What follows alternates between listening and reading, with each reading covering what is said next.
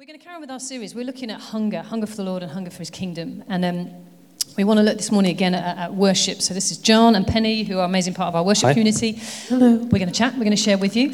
Um, you know, worship is a really important part of cultivating our hunger. It's a way of experiencing hunger, but actually pressing in for more. And you know, it's, it's that reminder, listen, actually, the, when Jesus was asked, what's the most important commandment? He said it's this love the Lord your God with your heart, mind, soul, and strength. Actually, loving God, worshipping God with the whole of our lives, not limited to our song, but definitely including our song. And the Bible, particularly the Old Testament, has so much to say about sung worship, praise and worship that in, involves and uses worship and instruments and movement and your voice. Um, there's, there's so much to say about it. It's actually, it's not a, you know, it's, a, it's a requirement, it's a call for all of us to know how to worship the Lord. And last week, Jess and Ruth um, chatted with Phil about kind of their journey and into worship and, and their heart for us as a, as a community. What does us worshiping together look like? Um, so I'm, John and Penny are going to share this morning, but I want to put just a couple of key biblical things in place. Um, starting with the blindingly obvious, really. Um, but just to make sure we're really clear, actually, you know, what is the what's the Bible foundation for you know why we worship and what worship is all about? And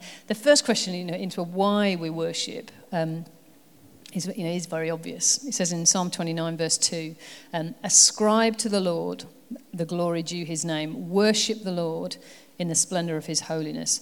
You know, simple terms, we worship God because he's worthy. Like we worship God because He is due all of our praise and all of our worship. There's no one, there's nothing else that is worthy of our, our time, our focus, our affection, our adoration. You know, we, we worship God because He's God and because He is entirely and always worthy. And so, you know, while we understand, it's important that we understand that actually um, worship is powerful. You know, actually looked even last week about actually something that shifts atmospheres. You know, worship is a place where I'm strengthened, I'm encouraged, and, and that's and it, it does. It changes things. It shifts atmospheres. There's a, um, but actually, that stuff's all secondary. The primary reason we worship is because He's God and because He's worthy. Full stop. It's really important. The second thing I want to say is this: Listen, we all, absolutely all of us, have the same access to God in worship. I think it's some of it's, it's, it's easy to think, you know, these guys have somehow kind of got, they've got a, a, secret special route that the rest of us don't know about, and somehow they get to worship God and encounter God's presence in a way that we, that's absolutely not it. Um, listen to this in Hebrews 10. This is verses 19 to 22. Therefore, brothers and sisters, since we have confidence to enter the most holy place, by the blood of Jesus, by a new and living way opened for us through the curtain that is his body. And since we have a great high priest over the house of God, let us draw near to God with a sincere heart and with the full assurance that faith brings, having our hearts sprinkled to cleanse us from a guilty conscience and having our bodies washed with pure water. Listen, the reason all of us, you know, this is pointed at every single one of us, the reason that we can have confidence to enter that most holy place, so it's using the picture, picture of the temple that in the Old Testament, the most holy place where the presence of God was, you know, the high priest, one man on one day a year could go in. But, you know, Paul is saying, listen, that is radically different now. All of us can confidently come right into that place, into God's presence not because of anything we've done or know or have uncovered, but purely because of the work of Jesus. So the access in worship for us to come into the presence of God is the work of Jesus. So that's what Paul says, really clear. We have confidence to enter this holy place by the blood of Jesus and by this new and living way that's opened up through his body. So Jesus is the way and has made the way for all of us to come into his presence. It's not different for Penny or John or Jess or Lou or anybody else. It's the same for all of us. He's made that way. And, and I want to encourage you that actually in worship, we can come boldly, we can come with confidence, we can come with full assurance of faith. That's not my idea. That's literally what it's just said in the Bible. Come boldly, confidently, with full assurance that actually I'm welcome here. And that's amazing. And I know, listen, I know I'm unworthy, but he calls me and counts me worthy because of what Jesus has done. So that, that just needs to be settled for us. Listen, the way in worship to meet with God and come into his presence is made possible through Jesus. Whether that feels realistic to you, whether that feels like that's been part of your experience yet, honestly, I want you to put to one side, that's slightly by the way the, the bottom line is that is actually the truth because that's what the Bible says. He's made a way. But the journey and what we want to kind of chat with these guys and you know getting Jess and Ruth to share with you as well is actually it's learning to walk in that way. So Jesus has opened up this new and living way into the very presence of God. So, but actually, there's stuff for us to learn in terms of how do we journey on and into that way. Um, and so, what we're going to do this morning, we're going to unpack looking at praise and. Um, the, the Hebrew words for praise. There's not just one, there's lots. And because actually learning to praise is really key, I think, in us learning to journey and, and walk into the presence of God. That's why it says in Psalm 100, which I'm sure these guys will come back to, Psalm 100, verse 4 says that we enter his gates with thanksgiving, we go into his courts with praise, give thanks to him, praise his name. Praise and thanksgiving is a way that we get moving, we get walking on that new and living way to come into the presence of God.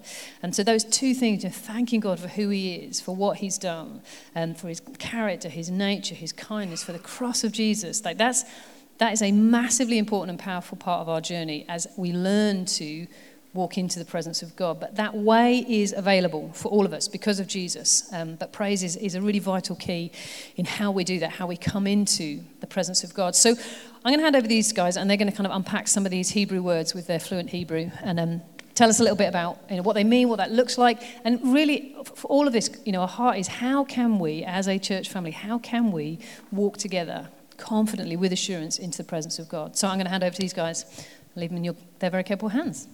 Great. Well, just this verse, Psalm 100, verse 4, is really super interesting because you may think it says the same thing twice.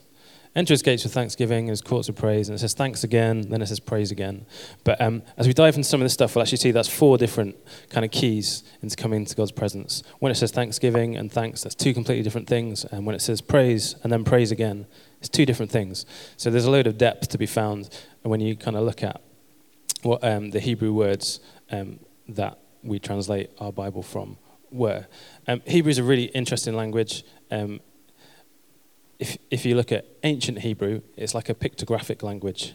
So all the letters were like little pictures which meant something. And so the words like really meant what the pictures said. Um, and then the kind of, uh, so that's like ancient Hebrew, then the kind of Hebrew that you probably see um, in like a Hebrew Bible today, like has moved on from then and it's been like tidied up a little bit from the pictographic stuff of the of ancient Hebrew.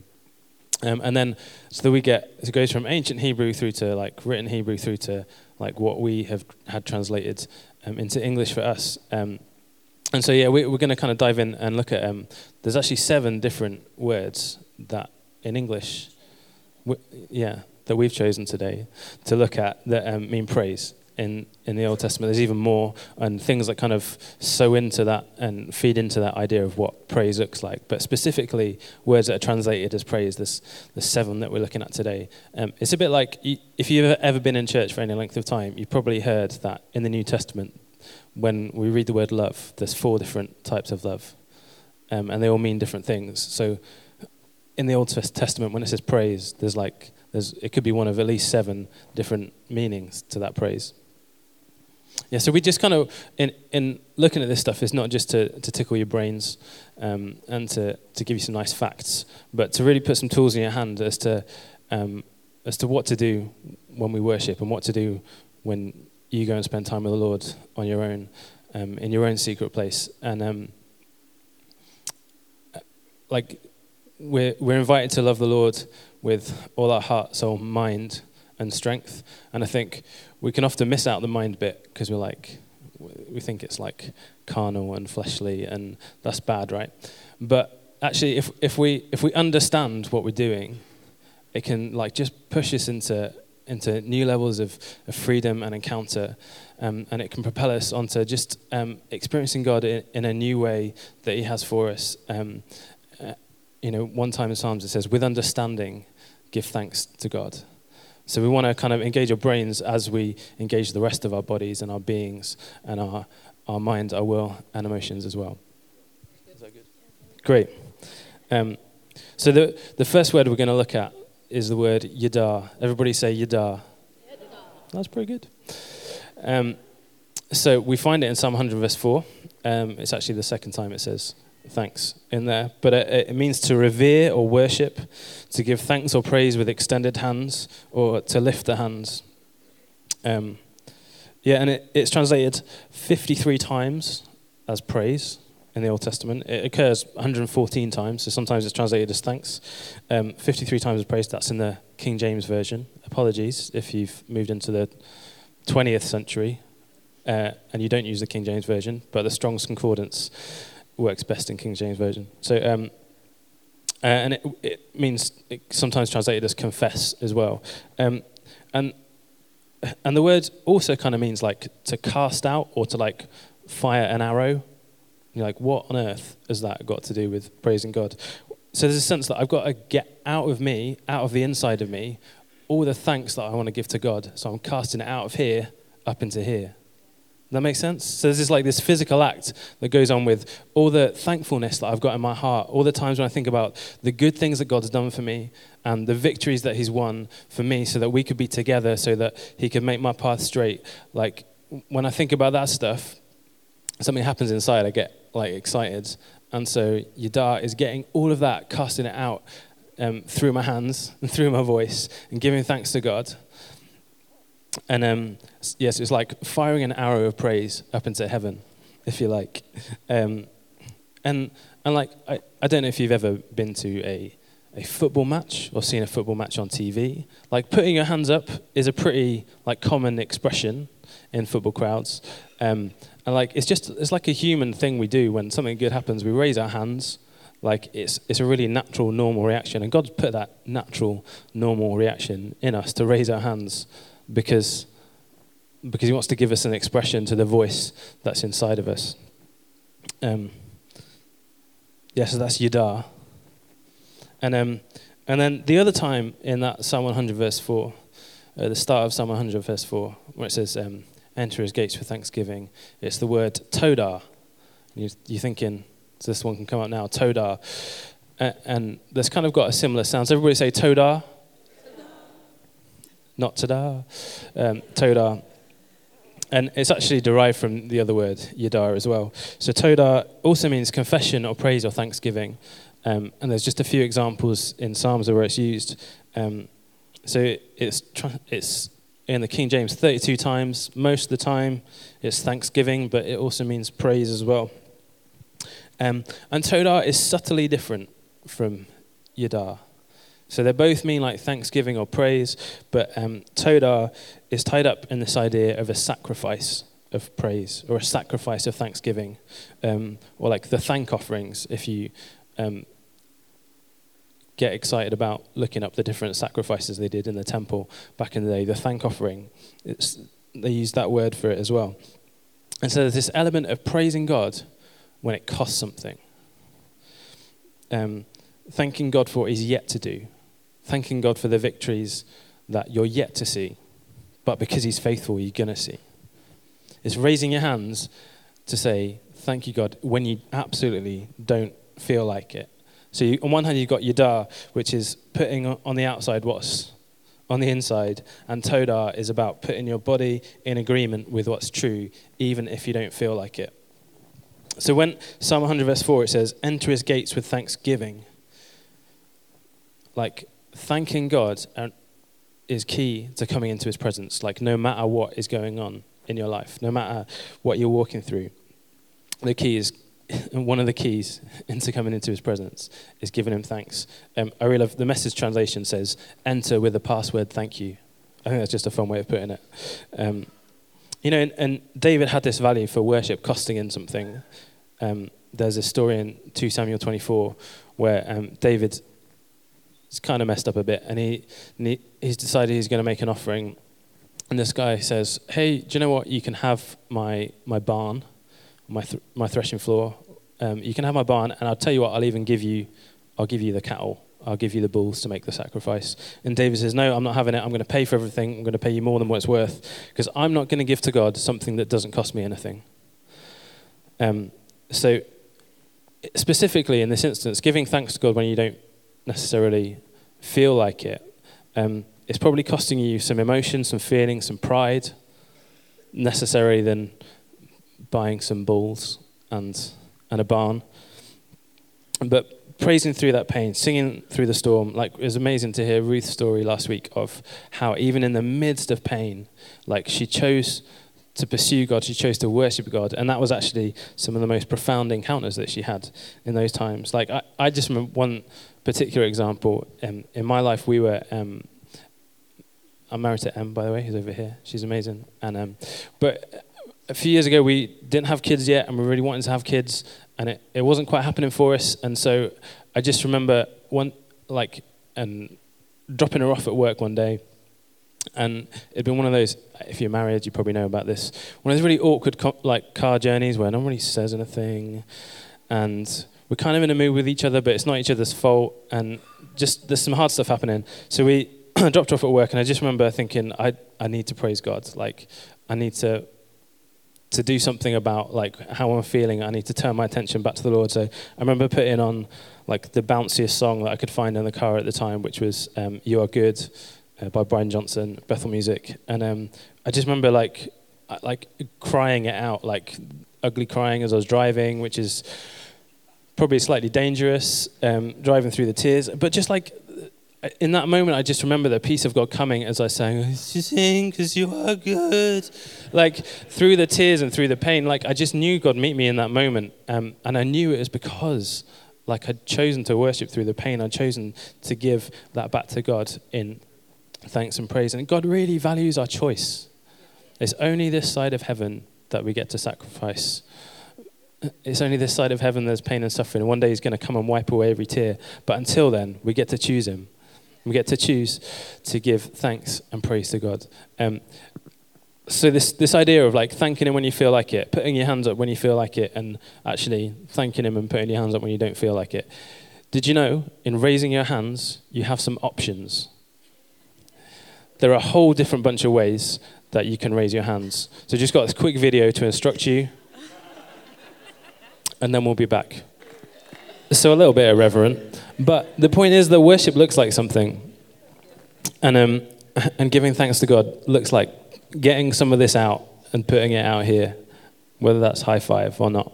Like, um, yeah, and we're going to talk some more about some stuff that really does look like something in a minute. But Penny, over to you. Okay, so my first word is barak. Barak. Um, this one um, means to bless, to kneel, to salute. Um, very much looks like something, and this is um, from a place of adoration um, and sometimes brokenness. Um, sort of that knowledge, that recognizing of of our position compared to God, that He is Lord of all, He is the highest, He is the greatest, and we are not, especially without Him. so this is translated praise a few times, and it's also translated bless. Um, and the Deuteronomy 10:21, Judges 5:3, and Psalm 100 again um, is where you can find it. Um, so yeah, this word is clearly like an action word. It's something um, we do with our bodies to praise and bless Him. And I love that. I love like the choice. You're humbling yourself, um, and it so blesses Him. Like it's translated more times bless and it blesses Him, our choice um, to move ourselves and give our whole body um, to Him in this way. Um, there's a word in the New Testament, excuse me, um, proskuneo. That's good, yeah. Thanks. Um, and that's bowing down again, and it also means to kiss the hand. Um, it's a very intimate word. Um, there's a real closeness in it, um, and yeah, it's an outward showing of our honour to God, recognising His holiness, um, that He's above all, He's worthy of everything we are, and we're His. Um, and it does take a lot of humility to kind of get low, bow down. Um, yeah, so there's that physical thing, and that's something we should see in worship. It's one of the ways we're, we're shown that look, worship looks like. Um, but it's also um, I think, kind of everyday. Um, in Psalm 34, I will bless the Lord at all times, and that's this word barak. Um, it goes beyond the worship service again, um, that continual knowing of your position, um, that God is highest, He's the Lord of all, and that's a real heart position that we kind of carry in our everyday, that we bless Him at all times, just in knowing that He is who He says He is. Um, yeah, so that is Barak. Um, and then the next one is, um, I think it's again, it's similar in that you really have to humble yourself um, to get to it. Um, but what it looks like is completely different. Um, so this one is halal. So, halal, you find it in 2 Chronicles 5 3, Psalm 34 2, Psalm 146. Um, and it's translated over 117 times as praise. Um, it's the most commonly used word. You probably recognize it from hallelujah.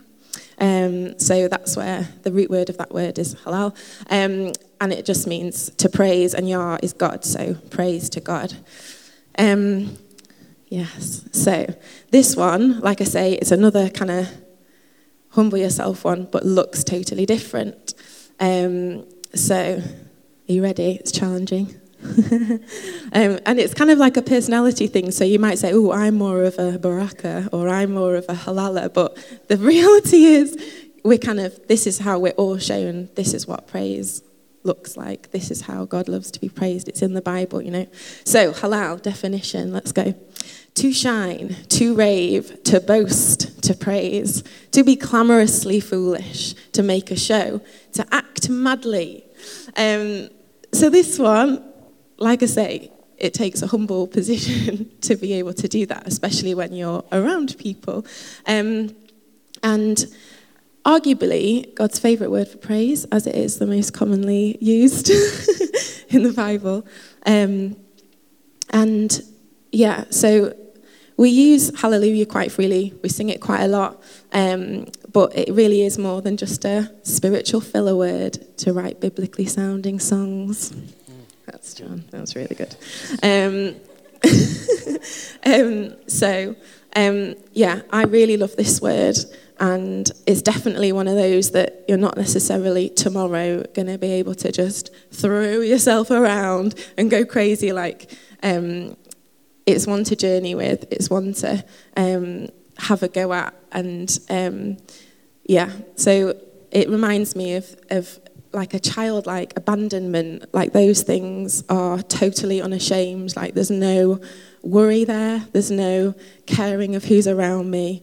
Um, it's a very free, sounds like a very free expression of um, of praise. And like you really need to be comfortable in someone's presence to act like that. Um, and so yeah like giving up your dignity so like a parent with their kids probably the silliest a person gets is when they're just playing and messing around with their children, that sort of abandonment. Um, and, and I think we do see it more often than we think. So I think about sports games or um, gigs, concerts, and I think a lot of halaling happens there. Um, and I think people who would say they were fairly introvert would actually, at certain events, get pretty crazy and wild about um, people that are on a pitch or people that are on a stage. And I just think like that that convicts me and that's like, gosh, if we can do that for someone, for just a person, then how much more can we express ourselves in how brilliant God is? Yeah. And how much really is our kind of coolness worth? And um, I heard a guy called Dan McCollum. He's like, you know what another word for cool is? lukewarm. it's like, uh, like, which is fun, but um, that's not to condemn anyone. But I just think, like, actually, yeah, okay. How, how much am I willing to sacrifice in a different way? So we had bowing down, which is probably a more traditional, like laying down, like very much humbling. But actually, this is a way that we can, like, you know, you think about David, I'll become even more undignified than this type out in his pants. I'm not saying anybody needs to get in their pants in worship, but um, just totally abandoned. Like, I am, I am here, I am for God, and this will look exuberant, and this is my whole passion. This is everything I am, and I'm giving it to Him, and I'm not caring about what anyone else is thinking in this moment. Um, and so, same guy, Dan McCollum, I was listening to one of his talks, and it was on, you know, all these words for praise.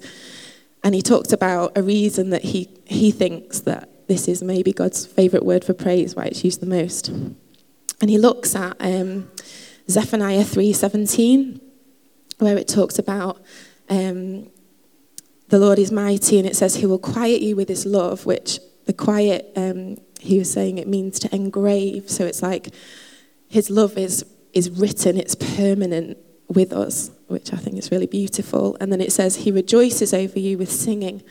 And that rejoice word, um, it's used a few times, um, but when you translate that, um, we kind of think of it like, oh, you know, singing a love song and it's very sweet and, you know, over us.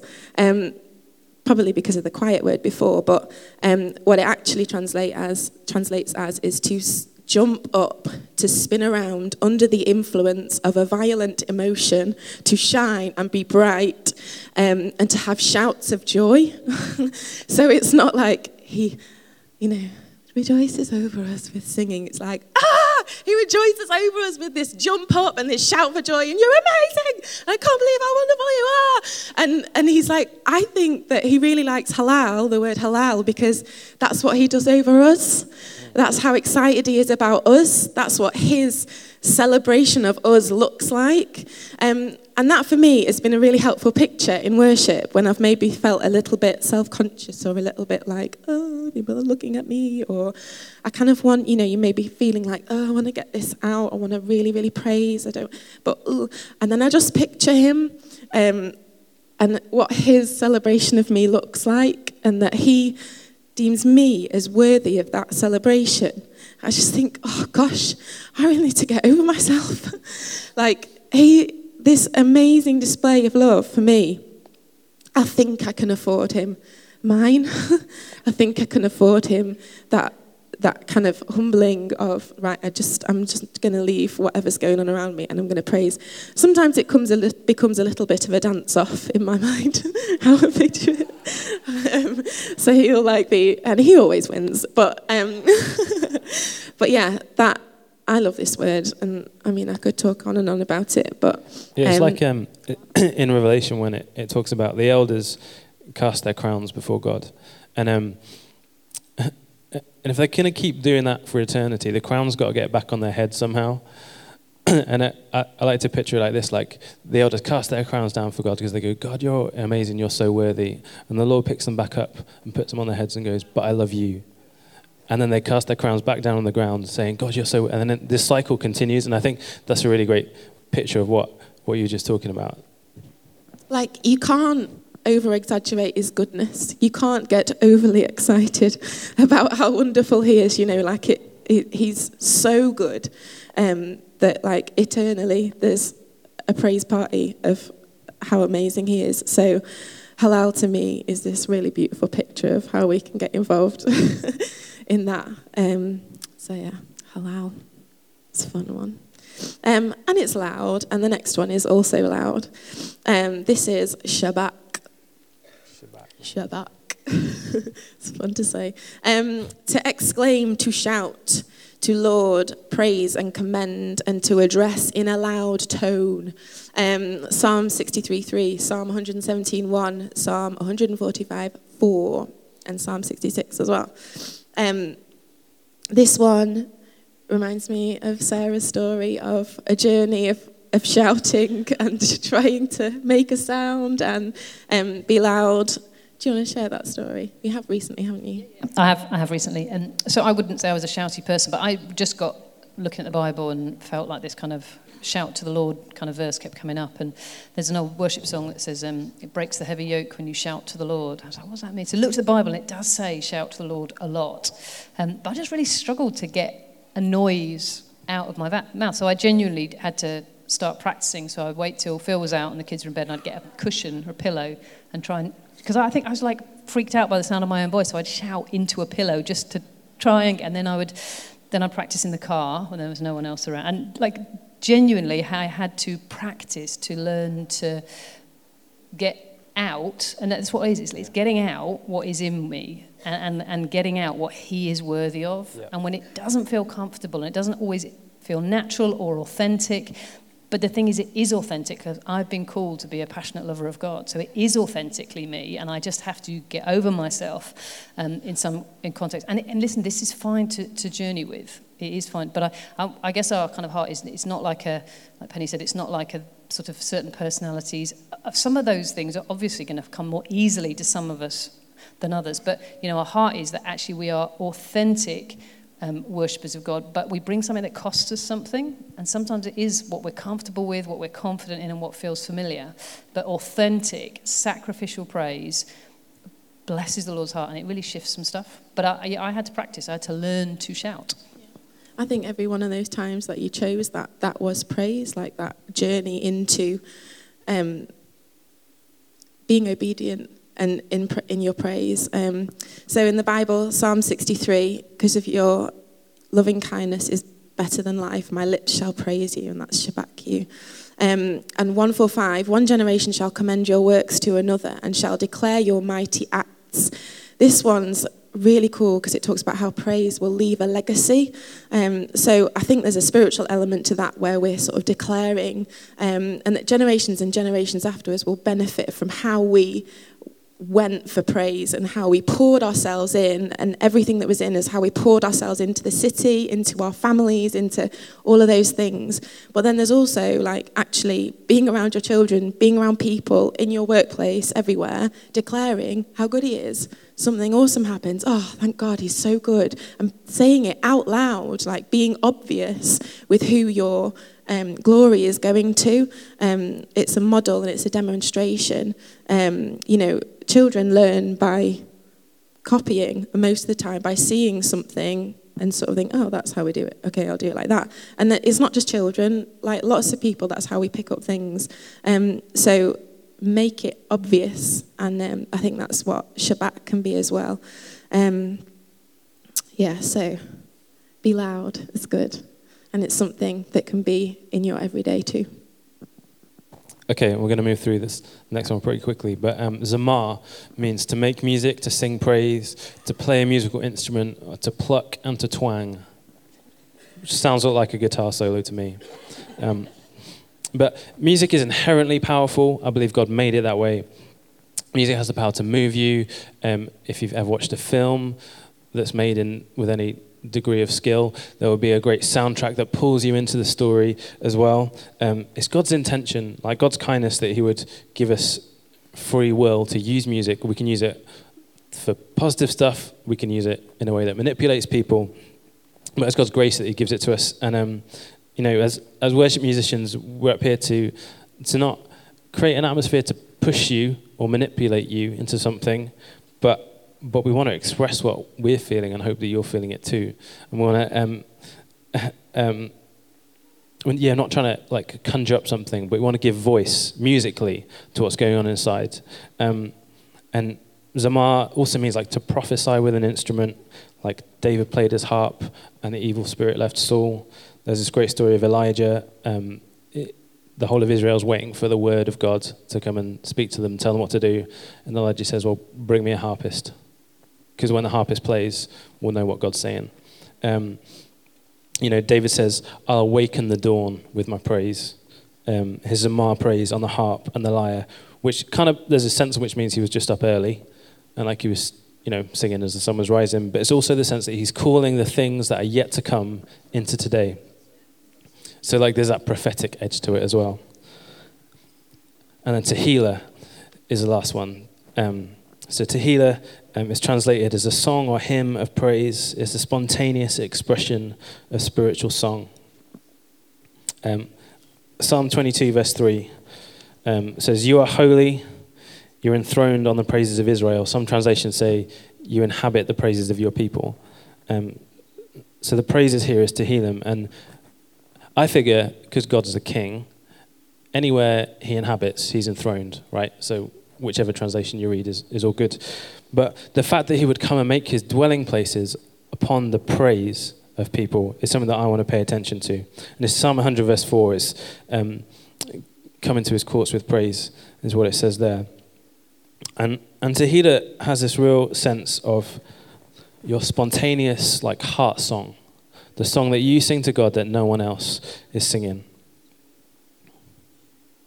Um, and uh, if, if, you, if you look at um, like a, a, Hebrew Bible, the, the, the name of the book of Psalms is Tehillim, which is the plural of Tehillah, which actually means that these were songs that people were sung out of their heart to God that um, because David was the king. Someone was writing down everything he would say, everything he would sing. They put it together in a book, probably worked on it, shaped it a little bit, because, you know, God loves refining and processing and excellence too. But, um, but these spontaneous love songs were collected together and put in a book for us to read David's journey um, in worship.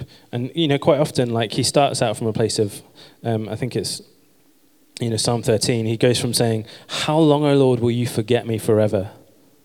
He's like, God, things are rubbish. I don't know where you are right now. I'm feeling horrible. And then he ends up that psalm by going, My heart will rejoice in your salvation.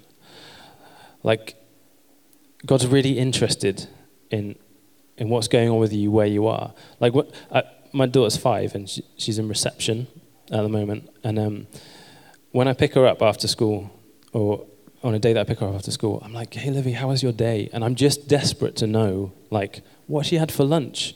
I'm like, it's not some big, like, I, I don't need some big, deep revelation of, like, of, I don't even need to tell her that she, she loves me or that she's interested in me. I just want to know about her. I want to know about her day because I missed her since the morning. And how much more does your Heavenly Father, I mean, He knows anyway because He was there with you, but how much more does He want to know what's going on in your heart? How much more does He want to hear what you had for lunch? Like what you've been up to, who you played with, how you felt about it. Um, and and so Tehillah is the song of, of where you are right now. And, um, you know, you can, you can Tehillah anytime you like. Um, Psalm 34, verse 1 says, I'll bless the Lord at all times. His praise, his Tehillah praise, will continually be in my mouth.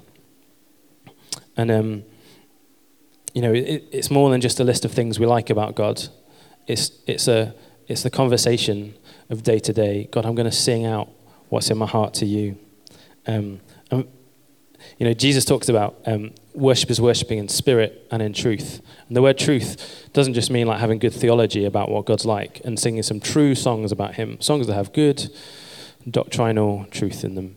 Like, actually, he's talking about the word truth can be translated as, as reality, like the song of where you're really at right now, like the song of what you're really thinking, what you're really feeling. Like, God wants to hear that song. Um,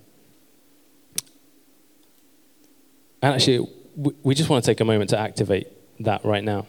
Um, I know some of you got to go pick up your kids, um, our, our early years parents. Probably half of you have left, not because we've said anything that's offended you, but you've been, you know, good parents. So that's great. Well done.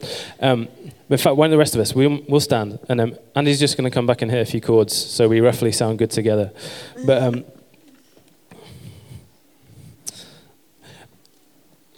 for me, like I, I had to learn how to praise God spontaneously. It was a muscle that I had to stretch. Um, when I first got married, my wife and I would have these conversations, um, usually in the kitchen after a day at work, and she would tell me all kinds of facts, all kinds of details, people I had no idea who they were because she worked with them and I'd never met them. She'd tell me all those stories about what she'd been doing, and she'd ask me how my day was, and I'd be like, "Oh yeah, it's fine." Um, so actually, uh, it, to have a have a, to build our, our relationship as a husband and wife, we had to, what I really had to learn how to tell her what was going on inside of me. I had to learn to tell her about my day because otherwise she just thought I wasn't really interested in having a conversation with her. But the point is that this expression is a muscle that we have to build. Um, it's, a, it's something we have to we have to work if we want to get good at it, and if if we want to, not that like there's a level that we have to attain. Um, if we want to learn to journey with the Lord with our spontaneous song. So it's just the song of, of where you're at now. So just as Andy begins to play, and he might sing some stuff as well, you don't feel like you have to join in with him. In fact, you can, you can sing your own song the whole way through worship on a Sunday morning if you want. If you want. I think it's great that we join in together. But anytime there's a space, you can sing your own song. Anytime the worship leader in their wisdom says, sing your own song to, the, to God. That's a time for you just to tell him what's on your heart. It doesn't have to be good, it doesn't have to be well formed, it doesn't have to be clear, it doesn't have to be understandable, it doesn't even have to have any words or a tune. He just wants to know what's in your heart, and he'll come with his presence. He'll come and inhabit your praises. He'll come and make his home with you in that moment. So even now, when you just begin to let out to the Lord what's on your heart, it might just be that you're excited about lunch. It might be that you're excited about the sunshine. It might be that something is, is troubling you and you just want to tell God about it. And just lift that song to Him for a moment.